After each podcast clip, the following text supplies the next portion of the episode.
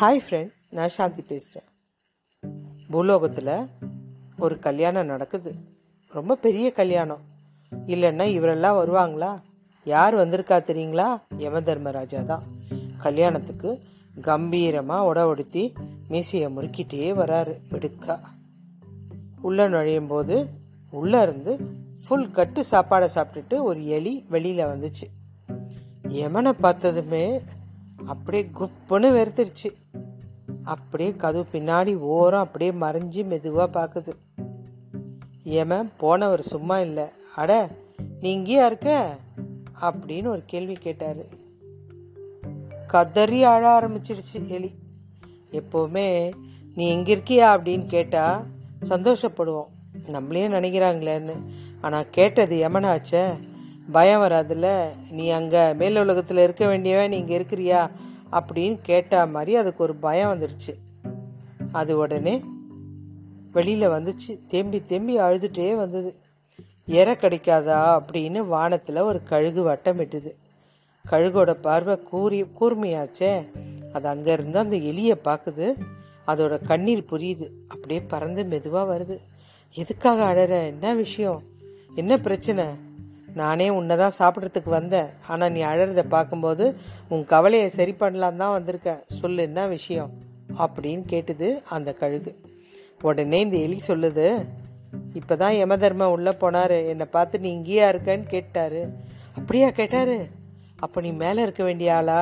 அப்படின்னு அந்த கழுகு கேட்குது உடனே எனக்கே தெரியல. என்னை எப்படியாவது காப்பாற்று எனக்கு ரொம்ப பயமாக இருக்குது அப்படின்னு அந்த எலி கத்துச்சு.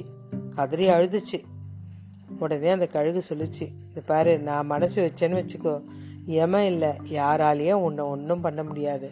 இப்போ நான் பண்ணுறேன் பார்க்குறியா அப்படின்னு அந்த எலியை அப்படியே தூக்கிட்டு போய் பக்கத்தில் இருந்த ஒரு பெரிய மலை மேலே ரொம்ப உச்சிக்கு போயிட்டு அங்கே ஒரு பொந்தில் அந்த எலியை வச்சுட்டு பத்திரமா இருந்துக்கோ.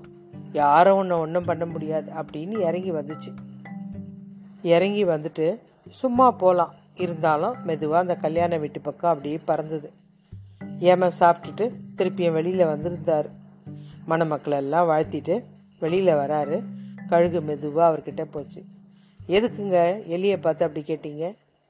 அது உயிரை எடுக்க தானே? அப்படின்னுச்சு கழுகு. அவரும் ஒன்றும் பேசல. அப்படி திரும்பி ஒரு பார்வை.